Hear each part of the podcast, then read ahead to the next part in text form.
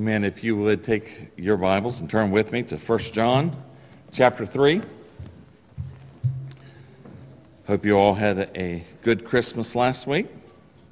It's good to see those that were traveling back. And uh, do ask that you continue to be in prayer this week for uh, Angie Russell's family. That funeral will be on Wednesday, viewings on Tuesday evening. Hopefully you received the uh, announcements about that. And uh, also be in prayer for Ryan Logan, who has surgery this week as well.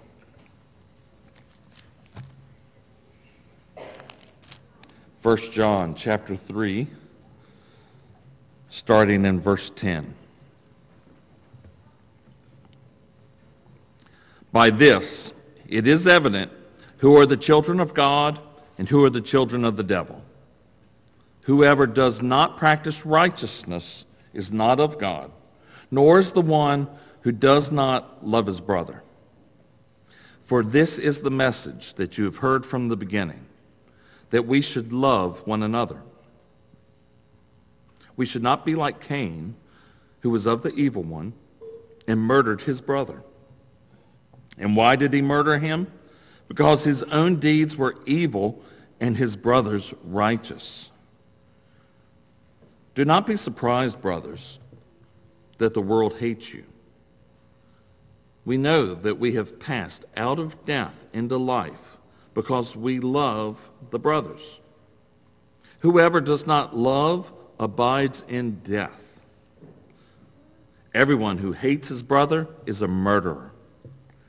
And you know that no murderer has eternal life abiding in him. By this we know love, that he laid down his life for us, and we ought to lay down our lives for the brothers. But if anyone has this world's goods and sees his brother in need, yet closes his heart against him, how does God's love abide in him? Little children, let us not love in word or talk, but in deed and in truth. And by this we shall know that we are of the truth and reassure our hearts before him. For whenever our heart condemns us, God is greater than our heart. And he knows everything. Beloved, if our heart does not condemn us, we have confidence before him, before God. And whatever we, we ask, we receive from him because we keep his commandments and we do what pleases him. And this is his commandment, that we believe in the name of his Son, Jesus Christ, and love one another, just as he has commanded us. Whoever keeps his commandments abides in God, and God in him. And by this we know that he abides in us by the Spirit whom he has given us. Amen. Sends a reading of God's Word. Well, the point of our passage is there in verse 10.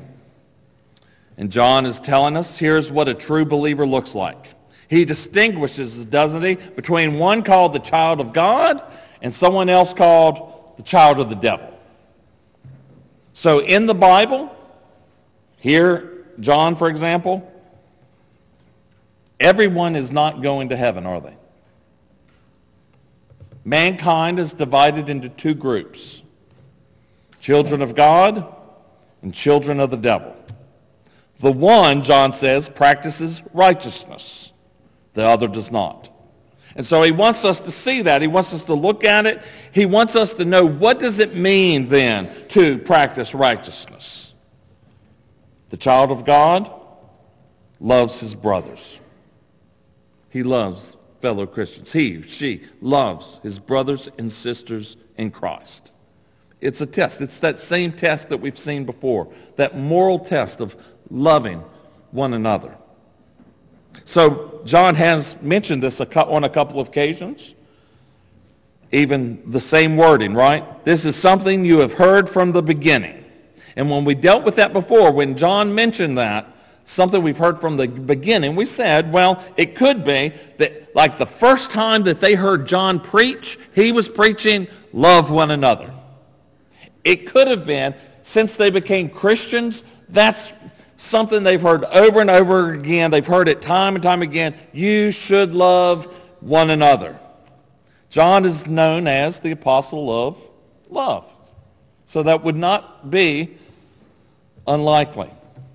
But it may be that he has another thing in mind. In fact, in this passage, he references, doesn't he, Cain and Abel. So when he says it's been like this from the beginning, he might really be going all the way back to the beginning, back to the very beginning of the Bible, the beginning of the scriptures. His message is not something new. It's a message. It's, it wasn't new when Jesus brought it. It's not something new that the apostles are teaching. It's there in the whole of the Bible that God's people ought to love their brothers. It's not something you've heard before. It, this is something you've heard over and over again. It's not something new to you. But here's the danger with that, right?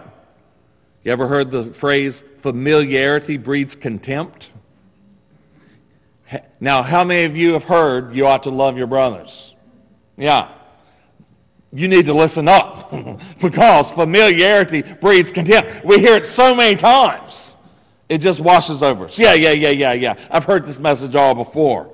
No, but you pay attention. John is saying, you pay attention to this message because this is very, very important. In fact, it couldn't be more important. So as we look at this, three things. Look at the examination, the example, and the evidence. The examination, the example, the evidence. Look at the exam. Kids, you thought you were out of school for a little bit. Huh. We're going to be thinking about examinations even this morning. Here's the examination. And this examination matters. It's not passing or failing. This examination is life and death. That's how important this examination is. It's not a trivial thing. Verse 14, he says, He who does not love abides in death. So if you do not love your brother, if you don't love the things of God, if you don't love, uh, if you don't abide in the sphere of love, then what are you doing? You move in the sphere of death. Verse 15, to be more specific, he says, anyone who hates his brother is a murderer. Now, just a couple things with that. Notice how in verse 14, not loving, and in verse 15, hating. That's the two options, right? Not loving means hating. There's no middle ground. There's no third option. There's no neutrality. There's no Switzerland. You're loving or you're hating. You either love or you hate. You're loving or you're hating. That's the two options. To not love someone is to be, notice his language, a murderer. John, where'd John hear that from? He heard it from Jesus on the Sermon on the Mount.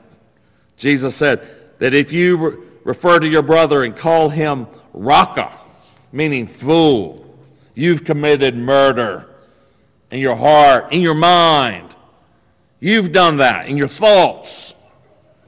Notice how John moves from loving brothers in the first part of verse 14 to a more general sense of love, in the second part of verse 14. Here is a characteristic of the child of God.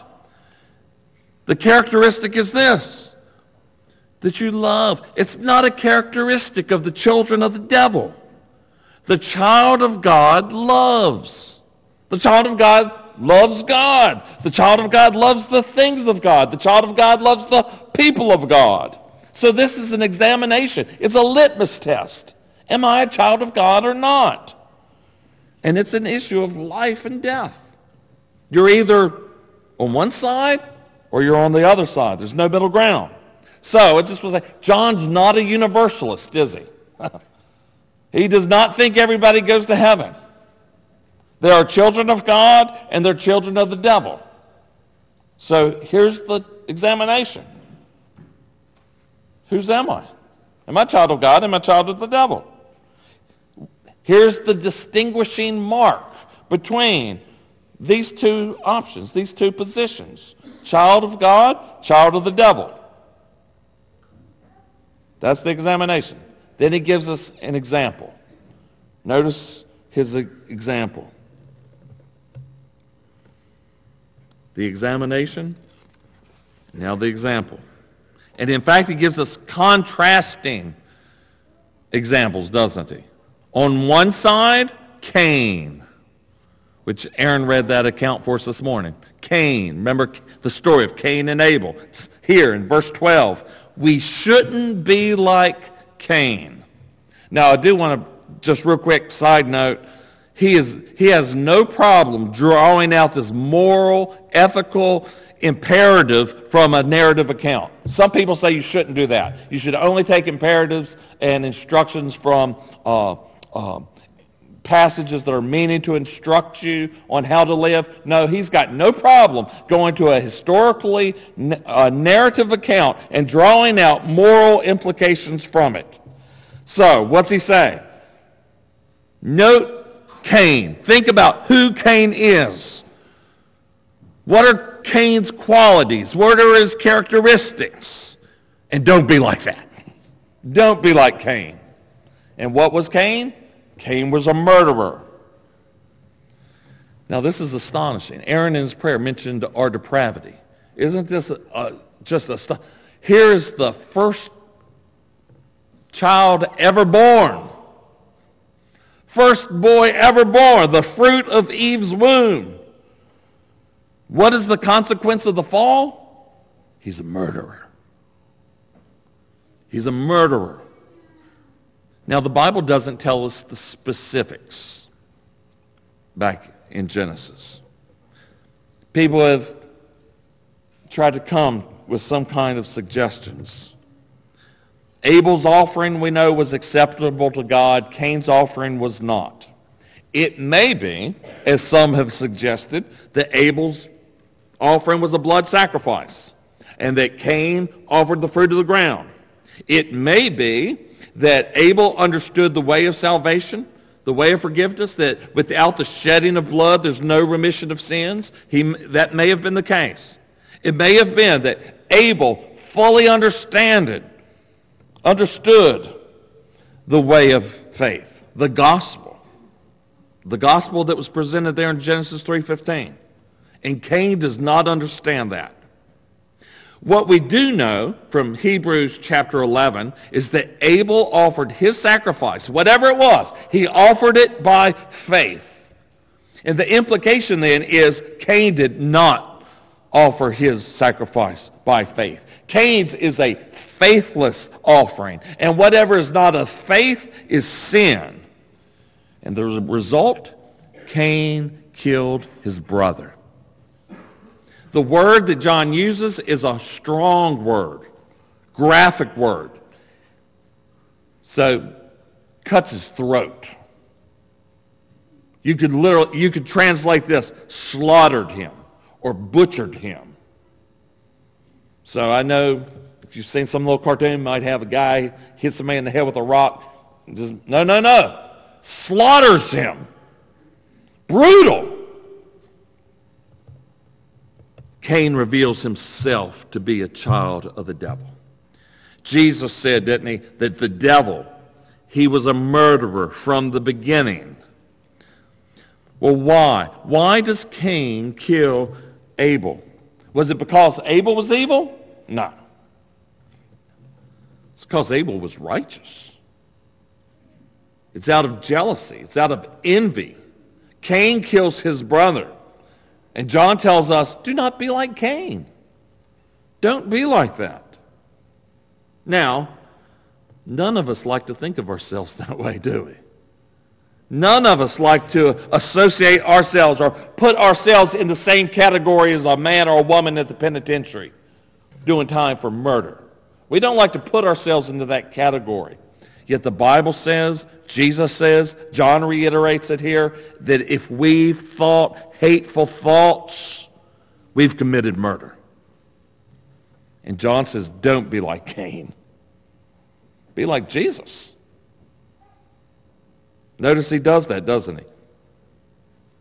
He draws this moral, ethical implication from the death of Jesus. Now, I want to say this. This is not all that the death of Jesus was. In fact, theological liberals, this is all they want to talk about is the good, the ethical part of Jesus' death. They want to deny substitutionary atonement altogether. They're wrong. But there is a moral example as well in the death of Jesus. John has already told us several times, hasn't he? Through this epistle, he was going to say it in the future as well. The purpose of the death of Jesus was to shed his blood in order to provide a sacrifice for our sins. We've seen that he is the propitiation, right? So the wrath of God fell on Christ as our substitute. We know that without the shedding of blood, there is no remission of sins. And that blood that was shed was the blood of Jesus Christ on Calvary. And all who trust in Christ have their sins forgiven. That's true. And in addition to that, there's the sense in which the death of Jesus is an example to us. You see it here, you see it in Peter. There is a moral imperative for us. How? That happened. Scripture says, He who thought it not robbery to be equal with God made himself of no reputation. He humbled himself. He was found in the fashion of as a man, in the form of a servant. He became obedient unto death, even death on the cross. And Paul says, let this mind be in you, a mind of self-denial, a mind that's given for the sake of others, an attitude of humility. It isn't always standing on our own rights and our own privileges. Jesus said in the upper room, greater love has no man than this, that a man lay down his life for his friends. And so John says here in verse 16, we are to lay down our lives. It fell all the way. Oh, okay. Thanks, brother. Thankful for deacons. Deacons. Is this on? Yes, it is. You know what? That's going to be way. All right. So, Greater love has no man than this, than to lay down his life for his friends. Verse 16, John tells us we should lay down our lives for the brothers. There's an ought to. There's an imperative. This is a command. This is what it looks like. This is what we are supposed to do. If you are a child of God, this is what it looks like. Don't be like Cain, be like Jesus. So the examination, the example. Now, what does that, where does that leave us? Believe the evidence. So what evidence is found? When you that examination takes place, when you see it, when you compare these examples, believe the evidence. Believe it. And this is, this is where John, his emphasis is, right? So this book has been written for purposes of assurance. He's given these tests of assurance. He's saying by doing this, by working these works of righteousness, we are, we are demonstrating, aren't we, that we are children of God. Pause there. John is not saying that this is how you become a child of God. He's not saying if you love your brothers enough, you become children of God. That's not how you become a child of God. You are not saved by your own efforts. You're not saved by your own good works. You're not saved by loving brothers. So don't ever think, oh, if only I love people enough, I'll go to heaven. No, you won't. We're saved by faith alone in Christ alone. So nothing in my hands I bring, simply to the cross of Jesus Christ I cling that he died for me. But the evidence, what's the evidence that I have genuine saving faith? I love the brethren. I love my brothers and sisters in Christ. And so, if that's the case, if I'm loving my brothers and sisters in Christ, I should believe that evidence when I see it and know I'm a child of God. Now, a couple things. Verse 20. This is tough. This is a tough passage here. Verse 20. John says there's a scenario, there's a situation in which your own heart condemns you. You're a child of God. You've got faith in Jesus. Your sins are forgiven. You're on your way to glory, but your hearts are condemning you. You're under conviction for sin. And where our hearts condemn us, God is greater than our heart. He knows everything. So it's, I said it's difficult. This is a difficult. And you could line up the commentators, and that list is going to be long on both sides. One list of commentators. And here's what I want to do. I'm going to give you these two uh, positions, and then we're just going to talk about practical implications of this passage, okay? First position. This is what Calvin set forward. Calvin says John's giving you a word of comfort because you find yourself, you, you want to love the brethren, but you fail. And then you read the scriptures or you listen to a sermon, uh, you, you, you listen to of your, your brothers and sisters in Christ is there admonishing you, and your heart condemns you. So what should you do when your heart condemns you? I should look to Jesus. I look to God, and God is greater than my sins, and God has forgiven me, and he's forgiven me in the name of Jesus Christ. And so if I look to him, if I look to the cross, I look to Jesus, my heart is going to be comforted. That's one position. Luther's position was the exact opposite. it says it's not a comforting verse. There's no comfort here. Luther's is, says that what John is saying is that you think your heart's condemning you? well, you don't know the half of it.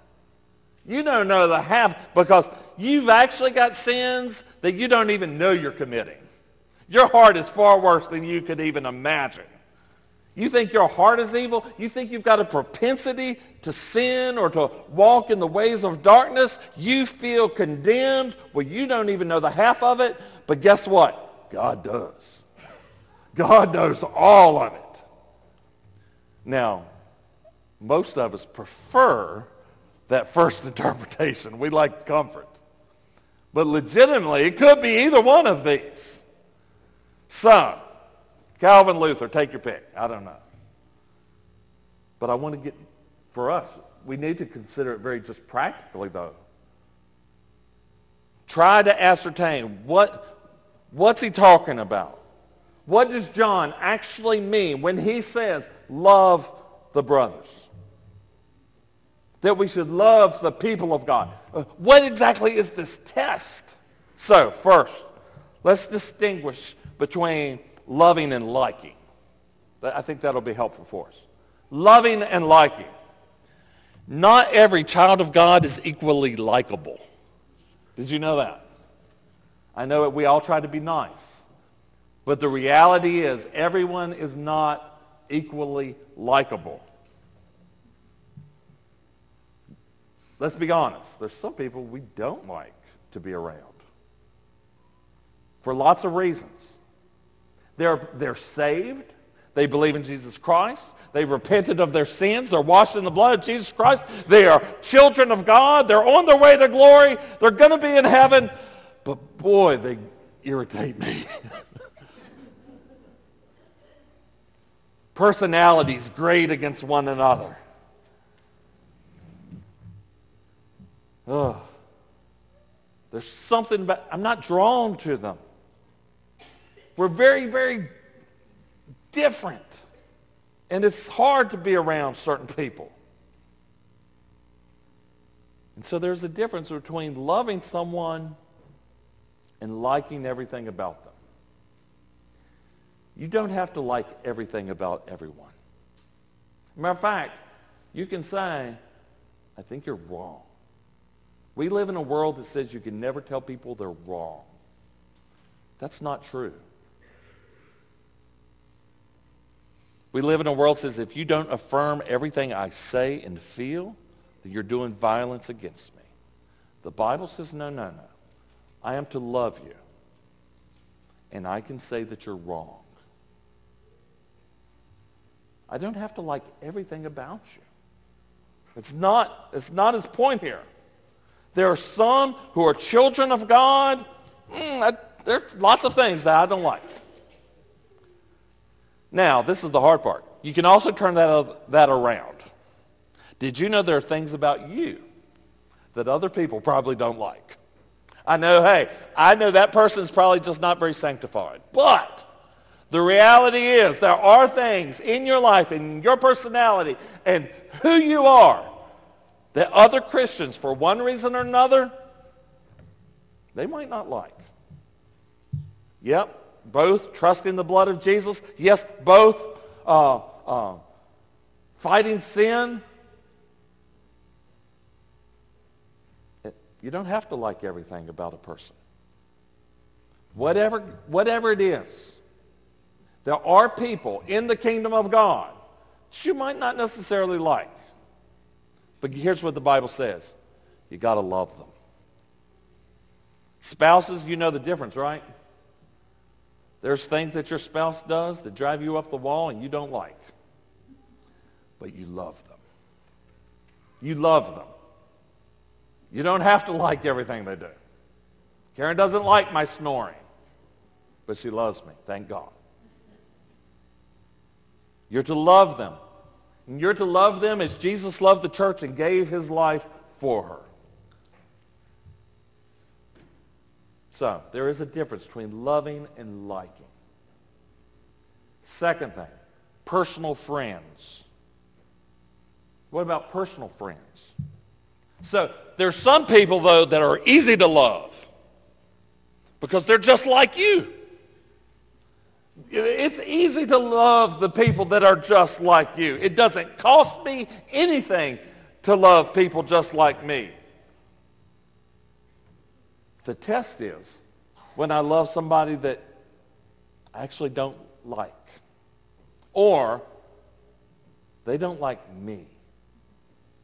I love them regardless of that. I love them. The temptation is this it, it, when that there's elements of, of that they don't like in my life or they don't like in my personality or, or I don't like in their personality or I don't like in their life. The, the temptation is evil thoughts creep in. Thoughts that turn into hateful thoughts or jealous thoughts or spiteful thoughts or condemning thoughts. That's the temptation. But it's easy. It's easy to love people just like I, I am, but do I love people who are not like me, that are very different from me? Let's take it one step further. There are some people that we like more than others. Does that sound biblical? Some people that you could like more than other people. There's some people that you like a great deal. We have societies, we have communities. We, as children of God, in a church together, we have personal friends. Can I tell you that's okay? It's all right. It's a good thing. You know how I know that? Jesus had personal friends. So don't see a couple personal friends and say, oh, Kevin and Brad, they always sit right there. They must, they've got a click going on over there. No, they might just be good friends. It's a good thing to be good friends. Personal friends. And you know it's a good thing because Jesus had personal friends, right? There was an inner circle. He had the 12 disciples, but there is an inner circle of those 12 disciples. Can anyone tell me anything about Thaddeus? No, you can't. Can anyone tell me anything about Judas, not Iscariot? No, you can't. Can you tell me something about Peter? Yeah. Can even closer than the inner circle, do you know what apostle was the apostle that Jesus loved? John. who writes that under the inspiration. You'd have to be in the under the inspiration of the Holy Spirit to say, I'm the, I'm the, I'm the one that he really loves. but he does. He does. John is close, personal friend of Jesus. And so in this sense, the incarnate Jesus, in the, his life, what does he do? do? He identifies with our humanity, of our needs, of friends, and we see it in his life. He's got friends. He's got close personal friends. It's a good thing. So this commandment to love one another does not preclude that. It doesn't remove the fact that, hey, there's some people who are close and there's some people who are personal friends. All right? Third thing. It'd be very possible to study this passage, to read it, to read what John says here about loving the brothers, to follow the logic of this passage, uh, to read it, to study it, and you walk out of these doors here, and you say, wow, wasn't that wonderful? Man, I, that was so great. I, I, just, I agree with that. Oh, it was glorious. Oh, got goosebumps thinking about it. I just love love, right? Oh, it was so wonderful. And it's all head knowledge. It's all up here. And you walk out those doors, and it's all in your mind. And this is what John says. Here's the real test. What do you do with this? What do you do? It's one thing to sit here in the pew, here on this morning, to hear what John's saying about loving the brothers. You can be convinced by it. You can nod your head. You can shout amen with it. But John's saying, here's the real test, verse 17. Here's the scenario. You've got all the world's goods. That's you right now. You've got all the world's goods, but your brother in need, you see him and you close your heart towards him, how does the love of God dwell in you? I, I wonder, in, in God's providential care, has he made a need known to you? Maybe somebody in this church. Maybe somebody who's lost a job. Maybe someone who's going through a dark providence at this time and they are in need, and you've got the world's goods, the test is what do you do with it? Because you can talk, you can read, you can study, you can listen to all the sermons, you can come to all the worship services, sing all the songs, but here's the test. What are you going to do with that need? This is where the rubber hits the road. Somebody is in need. You, God has brought it to your awareness, you know of that need, what are you doing with that? That's the test. That's where the response is shown if you're a child of God or you're a child of the devil. In my own heart, got like a dagger, just mulling over that, thinking through that. Son, how do we respond? We respond in obedience to the Word of God. We want our love one for another to be more than lip service. But we, we want it to be displayed by our actions, our deeds toward one another. Let's pray. Let's pray that God would help us uh, to see uh, that and to apply it in our own lives. That we would be fully convinced and declare ourselves, friends, to be children of God. Let's pray, shall we? Lord, would you, by your Holy Spirit, apply uh, this word to our own hearts?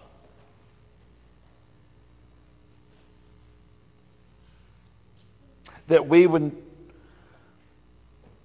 know ourselves that we are children of God. Lord, even when our own hearts condemn us, Lord, let us look for the evidence and believe it.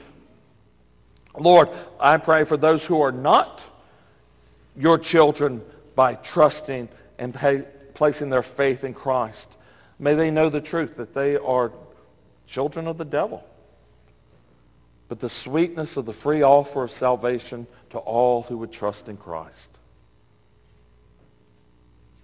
And may they respond not by trying to do better, but by trusting him who has paid the price for their sins. We pray these things in Jesus' name. Amen.